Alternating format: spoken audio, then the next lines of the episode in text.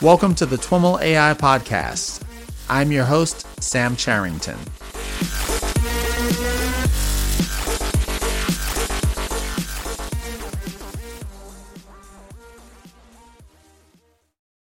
Hey everyone, this is Sam Charrington, and welcome to another episode of This Week in Machine Learning and AI. Uh, this week, I've got Scott Stevenson on the line with me. Scott is co founder and CEO of machine learning and AI startup DeepGram. Scott, say hi. Hi, thanks for having me, Sam.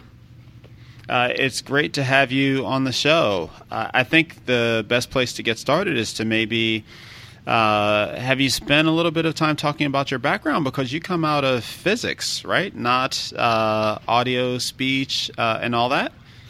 Yeah, absolutely. We are, um, you know, DeepGram is an audio AI company, but uh, our background, or most of the technical people in uh, DeepGram, our background is in particle physics, or at least some form of, you know, deep physics. And um, for me and uh, my co-founder Noah Shutty, we both were doing uh, particle physics before we started DeepGram, which was uh, look searching for dark matter. And this is about uh, you build an experiment that sits uh, around uh, miles underground, essentially. You know, like one mile, two miles underground. The deepest labs mm-hmm. in the mm-hmm. world are two miles underground, and we were our experiment was in the deepest lab in the world in Western China. It was called Panda X, and um, we built this experiment um, over the course of four years with a lot of other people, you know, with around um, two dozen other people, and with the help of the Chinese government. And that's that's okay. an interesting story.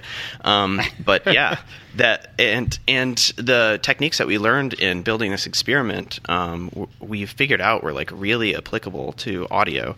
And the reason is that physics is very um, at least particle physics at the very hairy edge of research is still analog, and you hmm. you still read, um, you still look for particles using analog detectors. They're called photomultiplier tubes, and the signals that you get out of these are um, just a, a, waveform. It looks a lot like an audio waveform, but it's at a much higher sampling frequency, and um, those those waves uh, that you that are contained in the output of these photomultiplier tubes, the signals that are in there tell you the signature of the particle that you're seeing. So you might see a single photon, you might see a, a big splash of a muon in your detector, um, but it's all contained in those waves. And so what you have to do is extract that information from the photomultiplier tubes and then make a make a guess. You know, did you see dark matter or not? And so we got very good at doing that. Um, and it's actually really interesting because the, the state of the art in particle physics is essentially a lot of humans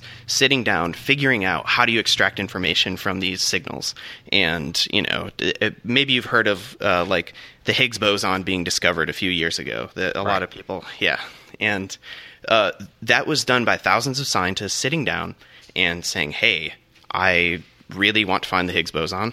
How do I uh-huh. how do I make how do I make cuts um, in my data? How do I process my data to figure out or to make my signal to noise you know good enough to find these particles? Right. And um, this is actually a lot of this um, hard manual labor of figuring out these cuts is um, is done by um, machine learning now. So people will build boosted decision trees or kind of, it's it, it, that's not necessarily the realm for neural networks, um, but uh, boosted decision trees and other um, statistical machine learning techniques, people are figuring out how to sort of automate this. But that's like the world that we came from essentially, and we were on that.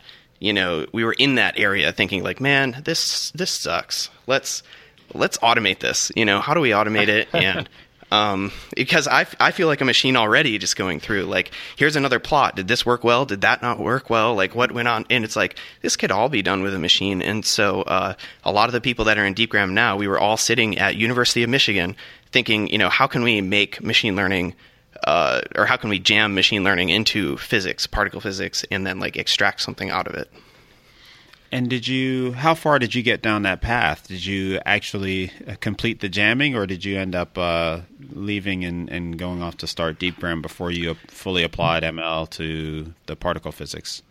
Yeah, so it's it's um, varied for the different people in DeepGram. So I did finish my PhD. I finished uh, about two years ago, and uh, Noah, who is my co-founder, uh, went to a PhD program at Stanford. Like, actually, didn't even start it. Um, he, came out to the Bay Area, and uh, we were working on DeepGram at the time, and we got a little bit of funding, and he was like, you know what, let's not do this physics thing. Um, and anyway, uh, but the a couple other people in DeepGram um, either finished their PhD or you know got a master's uh, and left after that. But uh, we were definitely successful in uh, sticking machine learning into a particle physics uh, analysis pipeline, and uh, in particular for dark matter, what we did is reconstruct events in a 3D position uh, the, reconstruct the 3D position of the events that are happening inside. So the the way that this works, I mean, the it's like not to go too deep, but uh, a particle detector is just the, at least for dark matter, it's just a tub of liquid, and it's a tub of cryogenic liquid, so it's very cold. But mm-hmm. and it's put two miles underground, and it's under a shield, and it's all very you know like particular, but it's all it's just a tub of liquid, and that tub of liquid has a lot of um, atoms in it, and those atoms uh, happen to be in this case xenon, and okay. uh, you cho- you choose xenon because uh, it doesn't interact with other things. It's a noble gas, so just like uh, helium or neon um, or argon, it doesn't really interact. It doesn't form molecules. It doesn't really have like a chemical decay to it. Nothing like that. Um, but it, but it's really big and. Scientists surmise that uh, dark matter particles like really big particles, essentially. So you find the biggest okay. non-reactive particle that you can, you put it into a tub, and then uh, that tub is just sitting there with um, tons of atoms and it's just waiting for a dark matter particle to hit it. It's just sitting there, just you know, that its hmm. sole purpose in life is to get hit by a dark matter particle, and almost none of them have a dark matter particle hit it. Um, but but that's what's happening, and those uh, those signals, the, that atom that got hit, as soon as it gets hit, it uh, flies through the other xenon atoms that are sitting around in this liquid, and it creates a puff of light, basically, and hmm. stirs up some photons essentially, and it's like ten right. photons. You know, it's a very small number, um, but you have these detectors that can detect the single photons, and those single photons are bouncing around inside your detector, and they're finally getting picked up by these single pixels essentially, and you need to figure out like where was that event, right?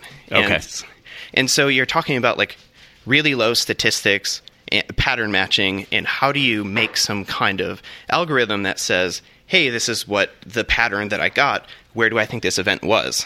And that's that was really successful in um, compared to what a human can come up with essentially. And the other is determining the energy of the particle. How how big you know how big of a splash was it? That's a little easier to do, but uh, machine learning, uh, you know, made it a little bit better. And what about uh, boosted decision trees lent themselves to application for this problem domain?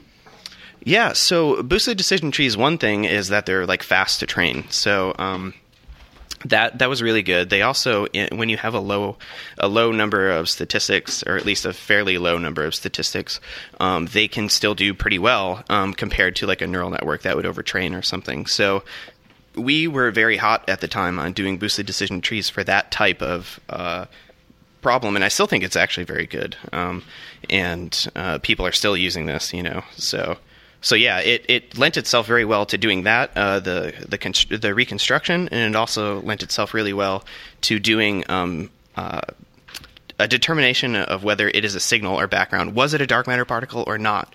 Because right. actually, be, because the signal that you see in this photomultiplier tube in the waveform, it actually does look different. It's like a little bit noisier and it's a little fatter and things like that, but it's only hmm. kind of statistically noisier and statistically fatter, you know? And so these uh, machine learning algorithms can do a better job um, than our just standard hard cuts um, a human can still do better than the than the machine learning algorithm. You can look at all of these, but you don't want to look at billions of events. Interesting, interesting. Do you have a sense that there are maybe more uh, that physics people with a physics background are somehow disproportionately represented in the machine learning and AI community. I, am only working on a small data set here, sample size, but uh, I recently in- interviewed Josh Bloom, who uh, is an astrophysicist and did uh, an AI startup. Have you seen that at all? Yeah, I, I, I do think so, and um, I I run into a lot of people that have a physics background, and I think the reason um, that these these two fields are kind of coming together is that AI is kind of just information physics. The way you mm. the way you try to solve a problem is exactly the same as how you would solve a particle physics problem. Like get a ton of data, try to figure out what the trends are, try to see what the outliers are. Like how do you how do you actually tackle a problem? It's identical. I feel like I'm doing the exact same thing as physics, but I'm just doing it with voice now. Super interesting. Um, so before we get too far from it, you mentioned uh, a lot of your work happening in China, uh, and that there were some stories there. Uh, how did how did how did that happen? What's so, the connection? Yeah, this there was just an upstart uh, experiment as I was starting graduate school. This experiment was just sort of being circulated as a possibility. It wasn't even there wasn't really anything going on yet, but people were like, "Hey, there's this spot underground in western China. It's two miles underground. It would be the deepest lab in the world, and it's not a lab yet. But we're trying to petition the Chinese government to turn it into a lab so that we can put a dark matter experiment there." And okay. I was like I am so in. You know this, whatever whatever that is that you just said. Let's do it. you know and and that's actually what it was i i went to my advisor you know the, my new advisor at the time i was like let's do it he's like you know this isn't really a thing yet and i'm like i don't care let's do this right and it eventually turned into a thing um, it involved um, china's an interesting place so i'll say that um, but the at first the there were failed talks to turn this into a lab. And the it, they went something like this uh, well okay to back up just a second like why was this lab there anyway? Or why was this uh, spot there? They were building the world's mm-hmm. tallest hydroelectric dam right next to it. And they have all these tunneling machines and these mountains are made out of marble and marble's really easy to tunnel through. So they like swiss cheese the mountain you know? They just cut a whole bunch of holes in the mountain, and um, there just happened to be a tunnel that is two miles underground.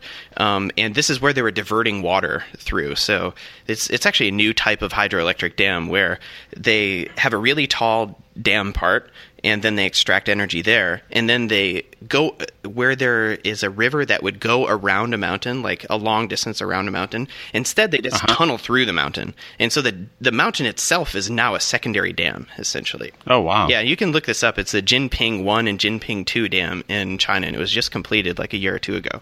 Um, but yeah they that's what they were doing. And so we were like, hey, you know, this is a great spot to do it. And we went there and said, hello, Hydroelectric Dam Company. Um, we're like 10 scientists and we'd love to put an experiment down here. And they were like, no.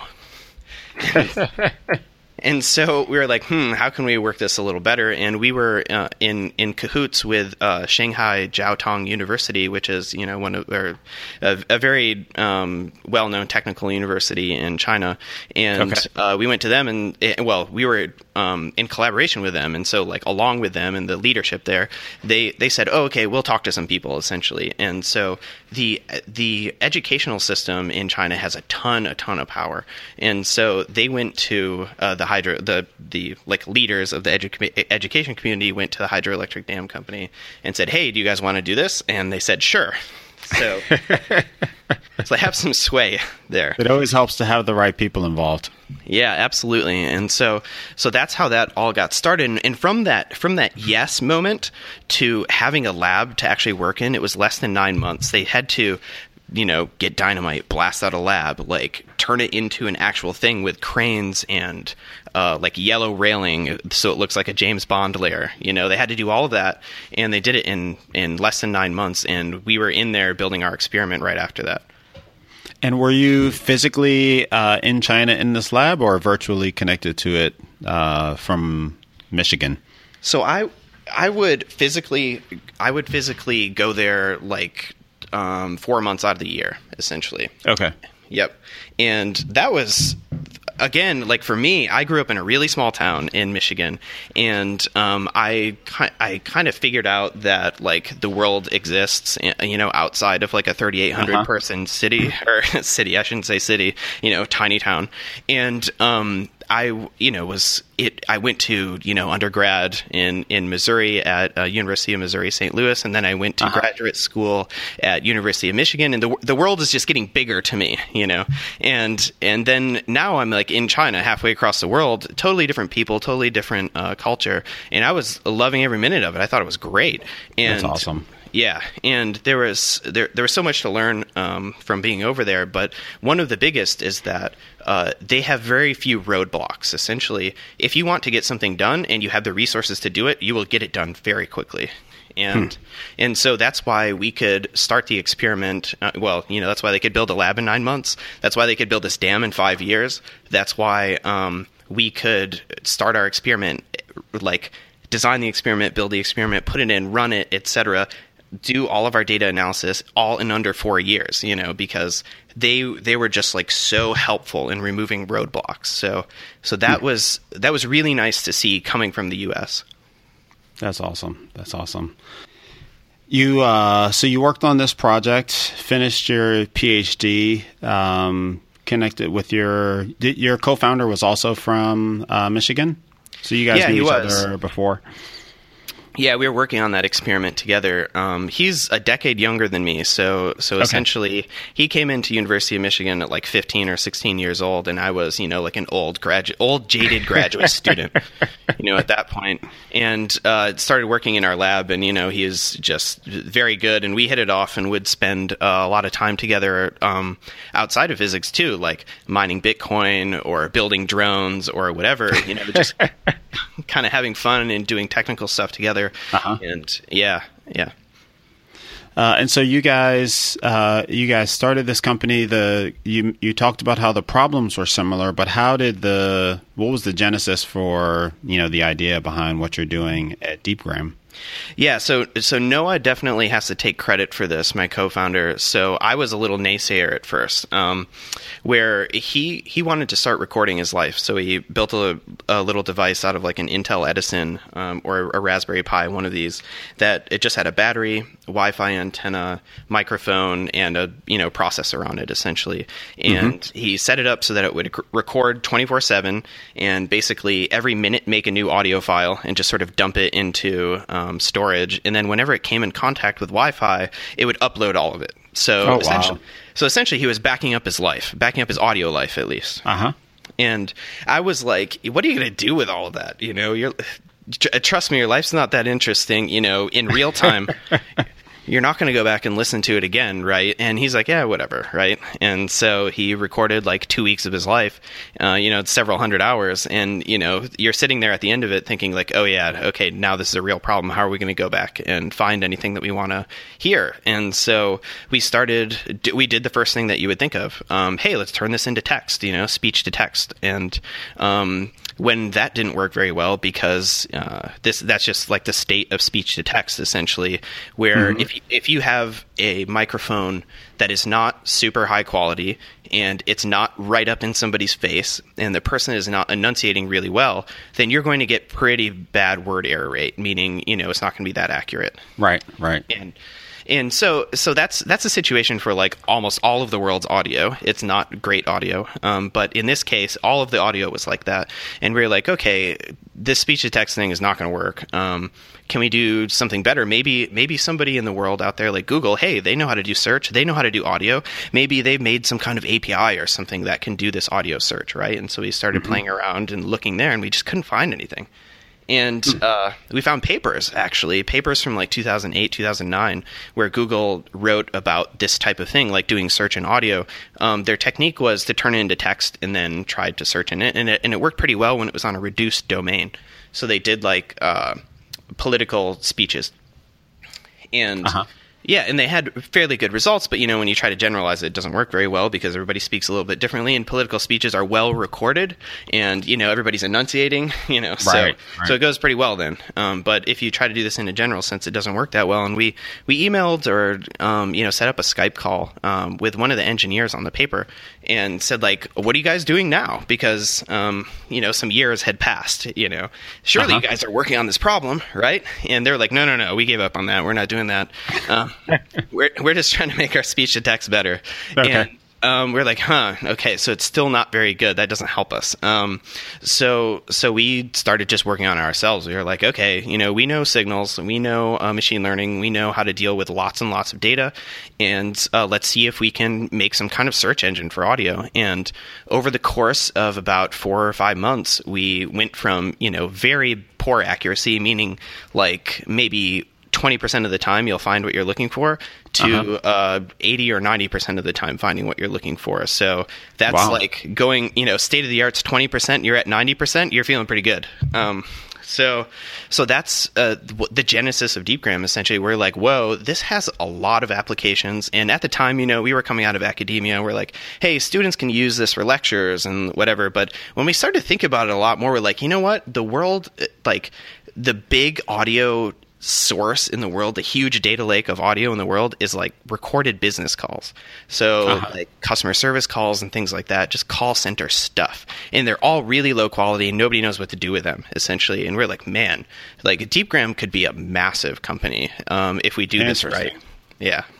Well, I think the other killer use case is uh, I don't know if you're married or not, but my wife and I always have this conversation where, oh, I just told you this, or no, you didn't say that, or whatever. If I had his device and recorded all of our audio and then could easily go back and prove whether I said that or not, oh, there's got to be a huge market for that. I I love I love this use case for DeepGram because yes, I feel the same way. Actually, we've run across a lot of people though that are like, "Oh no, this will make things worse."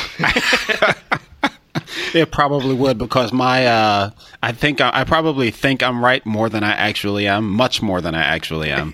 yeah, exactly. But um, but no, I, I, think there's a regularizing effect there. That if you know that there's something uh, recording, maybe before you say I know I said this, you'll actually go back and check or something. You know, so I, I, think I think it could work out. Um, and actually, we do we do kind of think about this problem. Um, I think the is not really ready for it yet. You know, if you just yeah, put a recorder yeah. on everybody and said, you know, now we're backing up everybody's life and everything you say is recorded, uh, I don't think right. people right now are going to be super into that.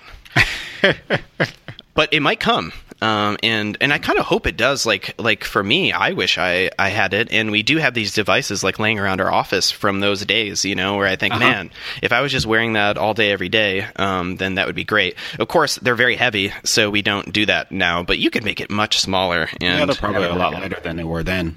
Yep. Um, interesting. So you described the the frustration that you were having with uh, trying to do this and the state of the art being turning the audio into text and then running a search engine against that text is the implication then that you guys are not uh, using text as an intermediary Yes, that is true. So um, we we do build an index just like you would. So you know this this is sort of the terminology that you would say before you built an index out of text, right? Well, we're not building right. an index out of text anymore. We're building an index, you know, like actually out of activations in a deep neural network. You know, uh, so so activations in a representation that's deep in a deep neural network. Um, the best way to think of that, though, is that you're doing something kind of like searching through phonemes. So phonemes are mm-hmm. like the uh, the alphabet of speech, right? Um, but they're kind of a human. Um, they're like humans have assigned those like those these are the 40 phonemes or these are the 53 phonemes like you don't have to do that you can just have it be defined by the data and um, hmm. so that that's what we do but if you look at the if you look at what these match up to it's very similar to uh, phonemes so that uh, statement that you quickly uh, went by kind of blew my mind a little bit. You're indexing, you're building an index out of activations deep in a neural network. Uh, elaborate on that a little bit for us. Yeah, absolutely. So the the output of a neural network is is again just an activation essentially, um, and what you're doing is you're forcing it to like in the case of a speech recognition, you're forcing it to guess like what is the word being said at this time, sure. um, or or in the case of like doing some multi-class. Um, uh, uh, network that's trying to guess, you know, is this a handwritten zero or handwritten two or something like that? Right. That, then the trying to guess decision. that. Yeah. And Right. so if you just sort of back up one layer from that, it's still pretty close to to that output. You know, it's just some like linear combination and that has been stuck through an activation um, Uh-huh. to get to that output. And so so you know, you can you can think of um, images where it, at the very top or it depends on how you think of neural networks, but at the at, near the input of the of the neural network, um, there's it's looking for edges or round Right. things or something like that, right? And then as you get deeper, it's looking more for like faces or trees or something like that, right? And the same thing is happening in audio, and now it's looking for things that are kind of word-like or kind of like portions of a word-like, right? And um, so so those activations are what we're interested in. And how deep are the networks that you're typically using, and how do you know which of those activations to tap into or capture? And uh, is that static or dynamic? Does that change uh, based on the utterances, or how, how do you figure all that out? Very, very great question. Um, you can so there's several ways to go about this problem. You can just say literally let the data define this and um, Uh-huh. go to town. Um, that that does work pretty well. Um, you can you can sort of get a boost in accuracy, uh, a little bit of a boost in accuracy if you if you pin it at first. Like when you're training, you might pin it to phonemes or you might pin it to some uh, larger subset, and uh, then then remove that restriction. So it's sort of seeded that it should have learned something like this, and then now it sort of builds off that knowledge. Um, so so that's kind of how you can guide the network. You know, you're pointing it in a direction that's approximately correct, but then you relax that and allow it to pick the things that are that are working best. Um, the things that we're working on right now to make this even more accurate are instead of uh, a word target uh, you are searching for like or sorry not searching. You're you're trying to force the network to guess like a topic or a part of speech you know is it a noun or a verb or something like that? And you do all of these things at the same time. So your network is sort of branched out and it knows you know i'm i'm trying to guess words fine. I'm trying to guess a topic. I'm trying to guess all of these things. And so when you when you force that um, uh, restriction on the network then it it actually it, it you can control kind of what the activations are are the information that the activations are holding you can kind of control that by the target Uh, so, how uh, can you say how deep your networks typically are? Are they what you would think of as you know very deep? You know, tens, hundreds, uh, or more layers, or are they relatively shallow? yeah we're in the tens um, Okay. in the tens category and um, yeah we so we, we have had a lot of success in that regime. If you go deeper, you need um, a lot more firepower on the computational side, Sure. and you and you actually and you need um, more engineering on the like where do I put my skips and where do I put like everything like that. You know, um, architecture becomes more yeah. complex. yeah, exactly. And so, um, so we're uh, a little, we're like an eight-person team. So we don't, uh, yeah, we we we try to uh, minimize some of those uh, engineering bottlenecks as much as possible. Um, and we've seen very good. Well, I guess I guess another way to say this is that if the state of the art's twenty percent and you're like in the eighty and ninety percent range with the networks that you have, you know, then like you could spend a lot of time turning it into like ninety-two percent accurate um, by making your um, making your network a lot deeper or something like that.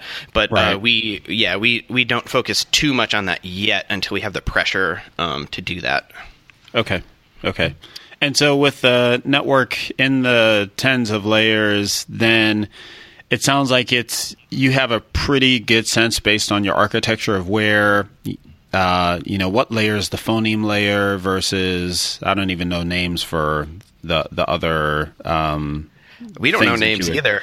Honestly, like this, this is it would be really. Um, it, this hasn't been explored as much as images. You know, there, and I, you know, there are sort of reasons for that. Like, where are the data sets to do this? You know, um, also humans, I think, are not as interested, um, or I guess it's harder to to ingest audio than it is images. Images, you know, you like instantly see it. You're also entertained by the images that you see that you see. But the um, if you hear audio that you're not super interested in, um, you're like you you your eyes glaze over right away, right? And so mm-hmm. labeling the audio data is expensive and time consuming, and you can't just like click through a bunch of things and now you've labeled a ton of images.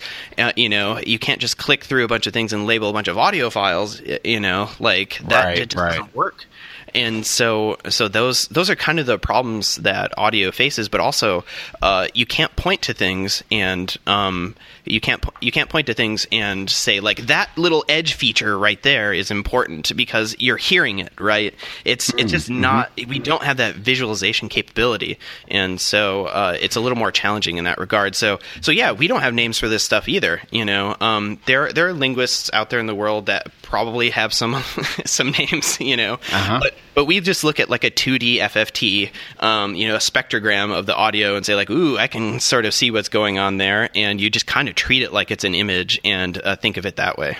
Okay.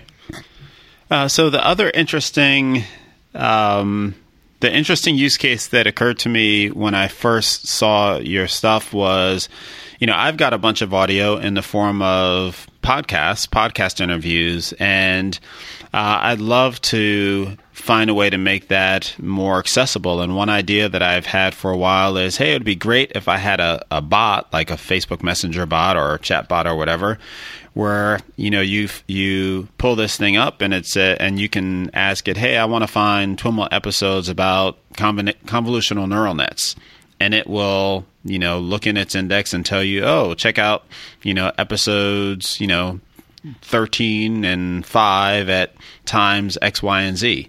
Uh, it sounds like you're saying that your stuff could be a part of building that. So, what would the process be to, you know, to get to what I'm talking about? Forget all the bot stuff, but you know, just in terms of the voice search engine piece. Yeah, that's exactly right. The um, the the men- mentions is a part of it, and topics is another part of it. Um, and that's exactly the type of problem that DeepGram solves. So you have uh, you have a lot of audio, right? And you have you have listeners that don't want to sit through you know 20 hours of audio trying to look for that one little tidbit um, of information that they're that they're interested in that time, and um, that is what DeepGram solves, and that is actually um, kind of a a, a really interesting interactive experience once you finally do it you know? So like mm. when we first built deepgram and we made you know the search engine and it actually found moments where we were like whoa there uh, i this is exactly what i was looking for. You know it's a totally totally different experience than what you would feel if you had tried to do this with speech to text. And so so yeah we're we're very into solving that type of problem. And and the way that you do it uh, with deepgram is we um, we provide a an API. So you go and sign up at deepgram.com and um, create an account, and there you upload your audio, and you give us the query that you're looking for. So if you're looking for convolutional neural nets or CNNs or uh, convolution, you know, you put those keywords in, send it to the API, and you'll get the results back of all of the uh, mentions that were in your audio. And uh, if you want to make that go even deeper to it's where it's more topic based rather than keyword based. Then you like sort of work with us uh, for a custom API endpoint to build a model that is more um, tuned to the topics that you care about. And that is essentially you guys working in a professional services or whatever capacity to build some. Um, I don't know what is that. What does that process look like from your perspective? What are you actually doing behind the scenes to make the the topical stuff work? Yeah, yeah, good, good question. Um, the so the general stuff kind of works right off the bat. Hey, you, you want to search for a keyword? You know, we have a lot of data that we've already trained on, and even if your keyword isn't in there, we can find it because it's essentially a fuzzy search. Um, but if you want to do this topic modeling, uh, then what you do is give us labeled data, and so in your case, it would be um, I have I have all these episodes, and they were the contents of these episodes. Uh, you would have to know this. Um, you know, yeah, we talked about convolutional neural networks in this one. Um, we talked about you know recurrent neural networks in this one, and boosted decision trees in this, and you know we talked about productizing in this one. And uh, you just put those simple labels in, and um, then you train a uh, model, and it doesn't have to be a deep neural network either. At that point, because you have such a small amount of data, you probably do some something like a boosted decision tree. Um, but you train this model to do that topic prediction based on the search in your in your audio. And this is actually getting really into the weeds, but the way that it actually works is we utilize the search for that topic modeling. So our our search is is the best in the world. It's the most accurate, um, and and if you train a model with a target that says, here are these topics, and I want you to be able to predict these topics, and I want you to be able to generalize to other audio files, then our our model that we're building, whatever it is, but that topic modeling uh, model, it is going through and it's not doing any heuristics whatsoever. It's sort of exhaustively searching all the possible phrases and saying like which ones help and which ones don't. And it's recursively eliminating the ones that don't help and and it's arriving on things to search for that are very good. Mm. And it doesn't have to be a single search term. It could be 10 sing, uh, you know 10 search terms. And it also might be the non-existence of a term. It's like, you know, if if you're talking about these 10 things and this other one, then it's some other topic, you know, and et cetera. And I don't don't even know how it works, right? It, it, it, that's that's how it works. And then in the end, you look at the output and you say like, these are the things it's saying search for, and these are the things it's saying don't search for. The area, you know, you don't want these to exist, and that's how the model works, you know, and and it works extremely well. So um, so yeah, that's that's sort of you know how the sausage is made. And how much how much data do you need in order for you to to start getting uh, interesting results, both from the basic search and the the topic modeling? Or have, is the fact that you guys have already trained your model like? Well, let's start with that question. Um, is the fact that you guys have already trained the model on the data that you already have? Um, does that mean that I don't ha- need to have some uh, some specific level of data about my domain in order to get good results? Yeah, in, in some cases that that's how it works. Where you know, if you have sort of like a broad topic, like is this about sports or is this about politics? You know, um, then then that data is sort of already lying around and, and, and incorporated into a model. But if you're talking about eh, niche markets, you know, um, then you probably want to supply something, and uh, then we'll you know build a model on top of that. But that doesn't the data that you supply probably isn't the only training data that we're using. You know, we're, we're just mm-hmm. we're just supplying that, it's, it's, essentially a form of transfer learning, and then we're like changing the target of the model. Hmm. And so, what am I supplying then? Yeah, you would supply like audio with some tags. Um, so, like, here's an hour long audio, and here are the 20 things we talked about, or here are the 10 questions I asked, or something like that. Okay, and the the neural net can just figure out what's relevant and what is, uh, and kind of map those to the tags. Exactly. Even given a, uh, you know, I would imagine a fairly limited, or what? How much? How much audio and tags do I need to give the model for that to be useful?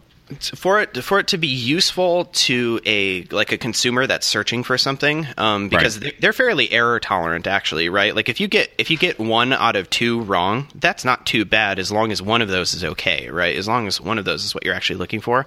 Hmm. so you probably need something like um, 50 or 100 um, different labeled files and you'll get uh, results that are similar to that. If you have around a thousand labeled files then um, then you get results that are more like you know 90% accuracy and these are hour long files or shorter? It it kind of depends on what you're searching for, but um, they're generally mm-hmm. in like the 10 to hour long range. Um, you'll need more files if it's only like a minute long. Okay. Yeah. Oh, interesting, interesting.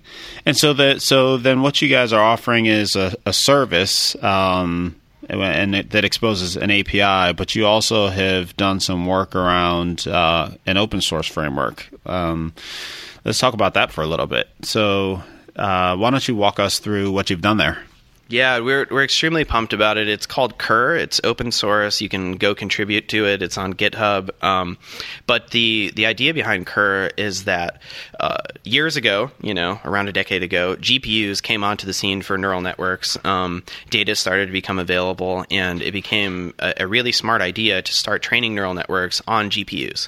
And the people doing it back in the day knew something about GPUs. It, it, you know, in order to accomplish that task, you you had to have some like domain domain expertise in order to pull it off in a good way. And uh, NVIDIA started to pick up on this and said, hey, uh, we're going to make CUDA a framework that allows like C developers to get a little handle into the GPU and be able to train things that way, or yep. be able to, be able to use the uh, GPU for matrix uh, multiplication and things like that.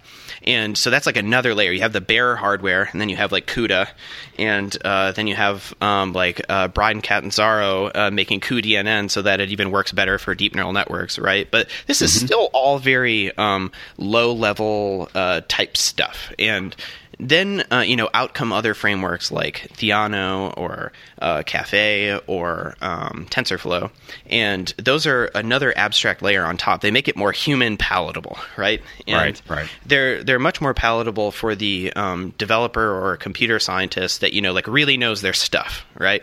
And um, and that and that's totally fine, and they work very well. Um, what we what we have found out though, at working internally um, at DeepGram, is that working in those frameworks still is very it's very slow for us to uh, to try to do experiments essentially to try new model architectures and then and then see the result uh, because we are not we're not necessarily training time limited. We're uh, it, we would really love to be training time limited. We are engineering limited, you know, mm-hmm. and so it's like the time that you're putting in to sort of cook all of this up and make sure do all the error checking and whatnot to make sure it's like training the way it's supposed to. We're like, man, why don't we just make some other framework on top? Let's just stack another framework on top that is more abstract, that sort of doesn't care about the back end, and it it doesn't care, you know, if you're using Theano or TensorFlow or whatever. You can just switch it with a flip, with a flip of the switch, and um, if if something's faster, fine, whatever. But like, all we really want to do is describe our model. We want to say, hey,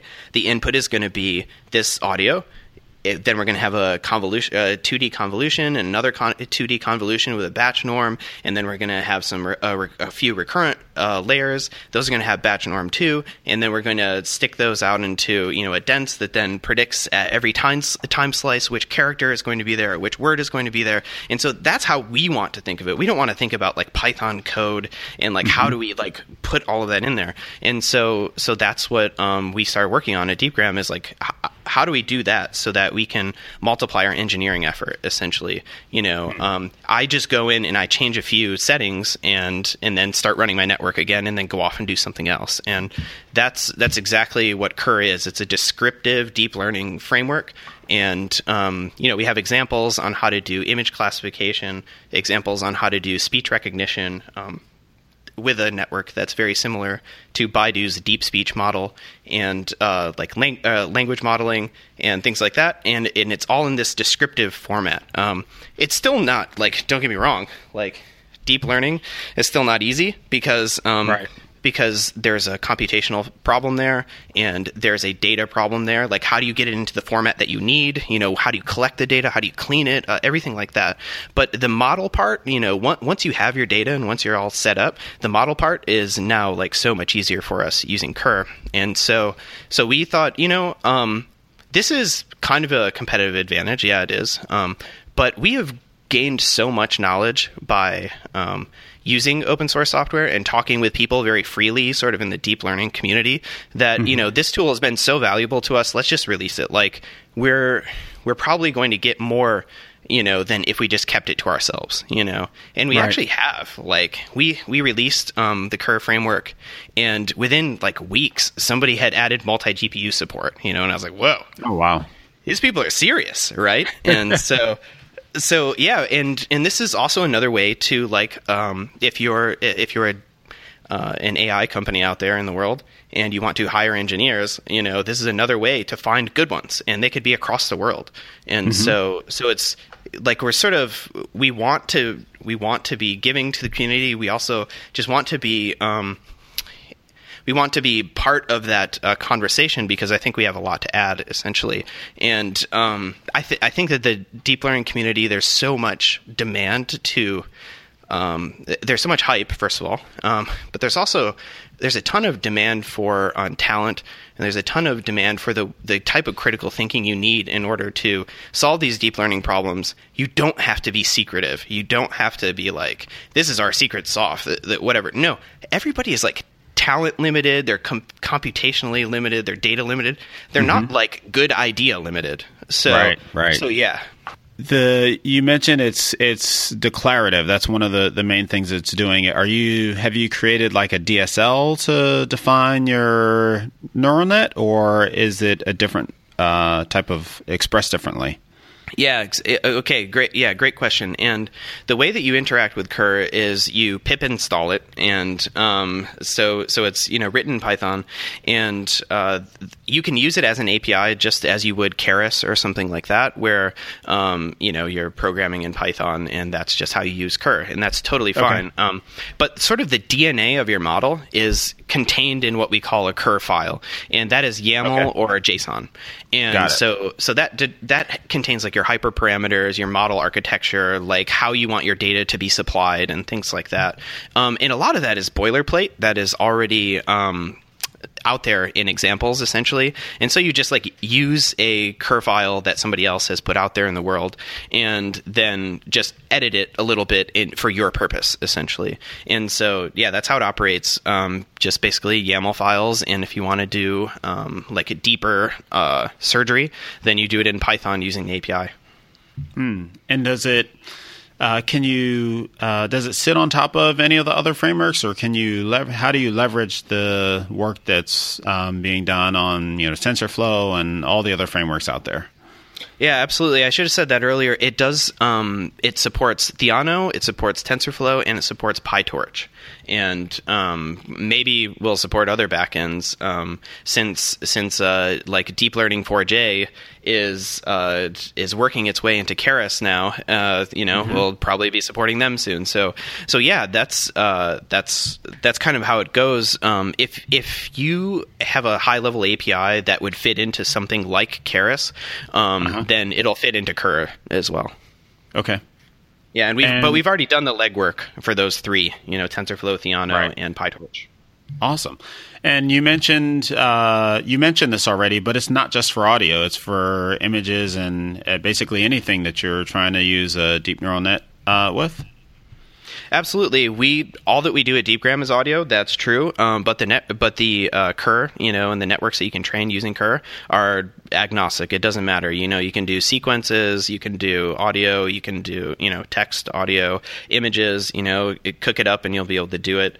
Um, we just had a hackathon um, last weekend, and uh, people were doing all sorts of things. You know, uh, music, uh, edit, editing videos on the fly so that you know your cat will look like a Van Gogh as it's um, you know crawling around and things like that.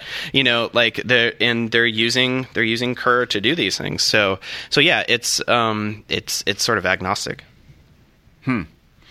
Uh, that's very cool. Very cool. Um, and so you mentioned uh, the Baidu Deep Speech stuff. Was that the uh, was that the inspiration for Kur, or to what extent do you is your uh, is the DeepGram work um, you know your product based on that research?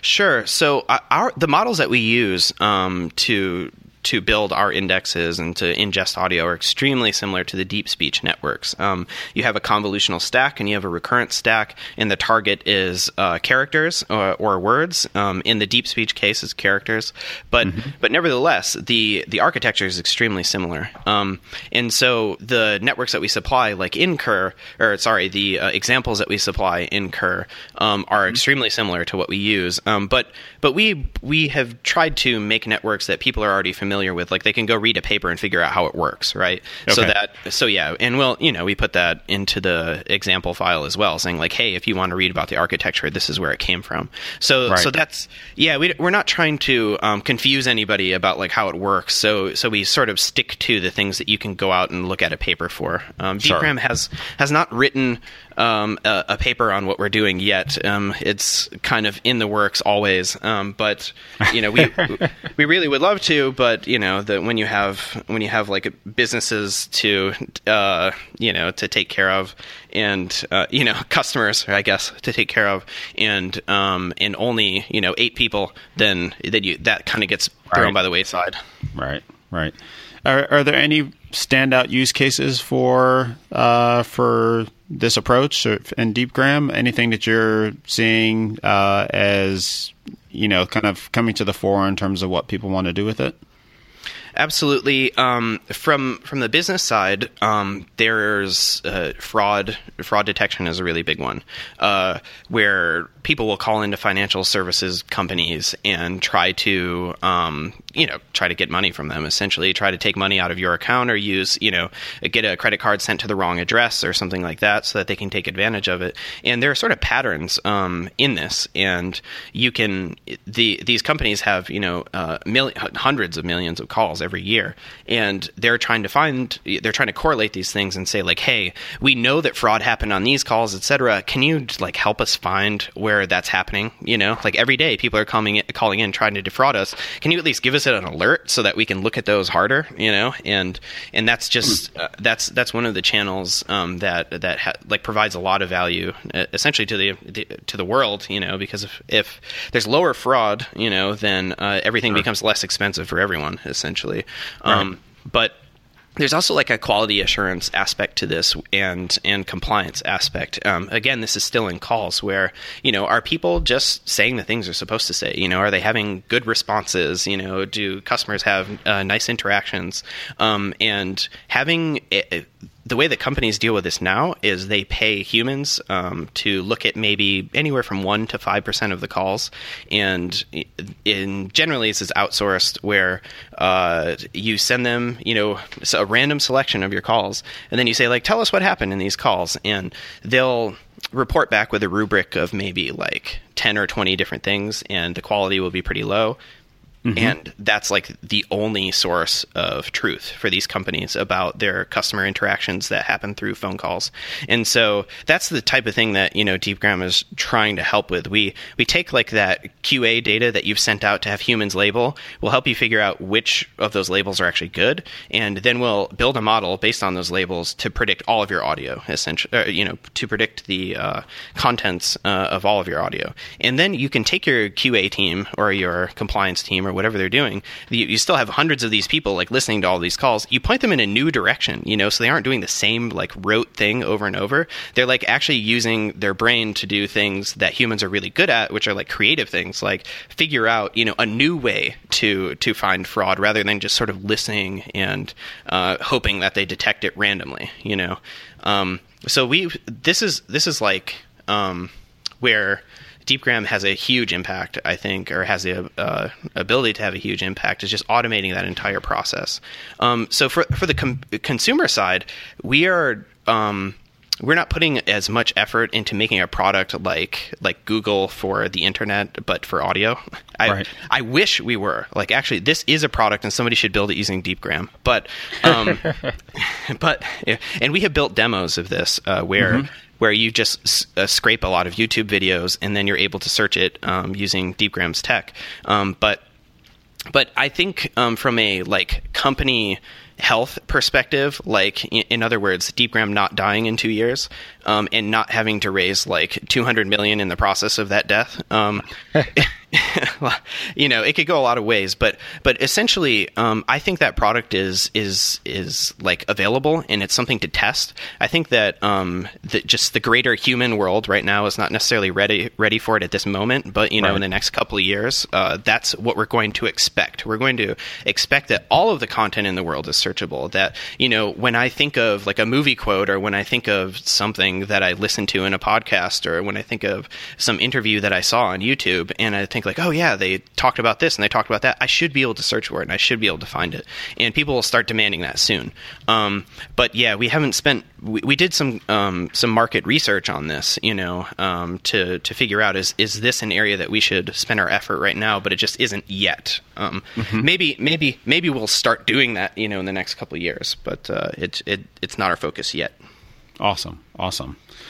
Um, well, this has been a, a, great conversation. We we talked about Kur, and that's open source, and we'll put a link to the GitHub in the show notes. Anything else folks should know to uh, look for, or how to get in touch? Yeah, you can you can get in touch with DeepGram at uh, on Twitter at DeepGramAI, and or you could send a message to me um, at scott at deepgram.com. I'm not shy about throwing my email out there, so if you want if you want to contact me, just just go ahead.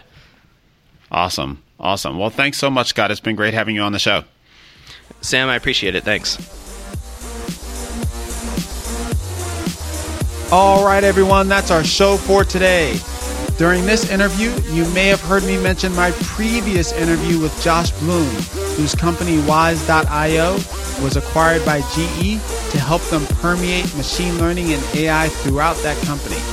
If you haven't already listened to that show, which was number five, you should because it was a great one. But even better, you should plan to attend the Future of Data Summit because Josh will be speaking there on building AI products and running them in production. Really, you don't want to miss the summit, so check it out at twimlai.com. And if you work on machine learning and AI for your company and you think you've got an interesting story to share, don't hesitate to reach out. I'm finalizing the agenda for the summit soon, but I'm always looking for interesting user stories. This podcast is full of great quotes.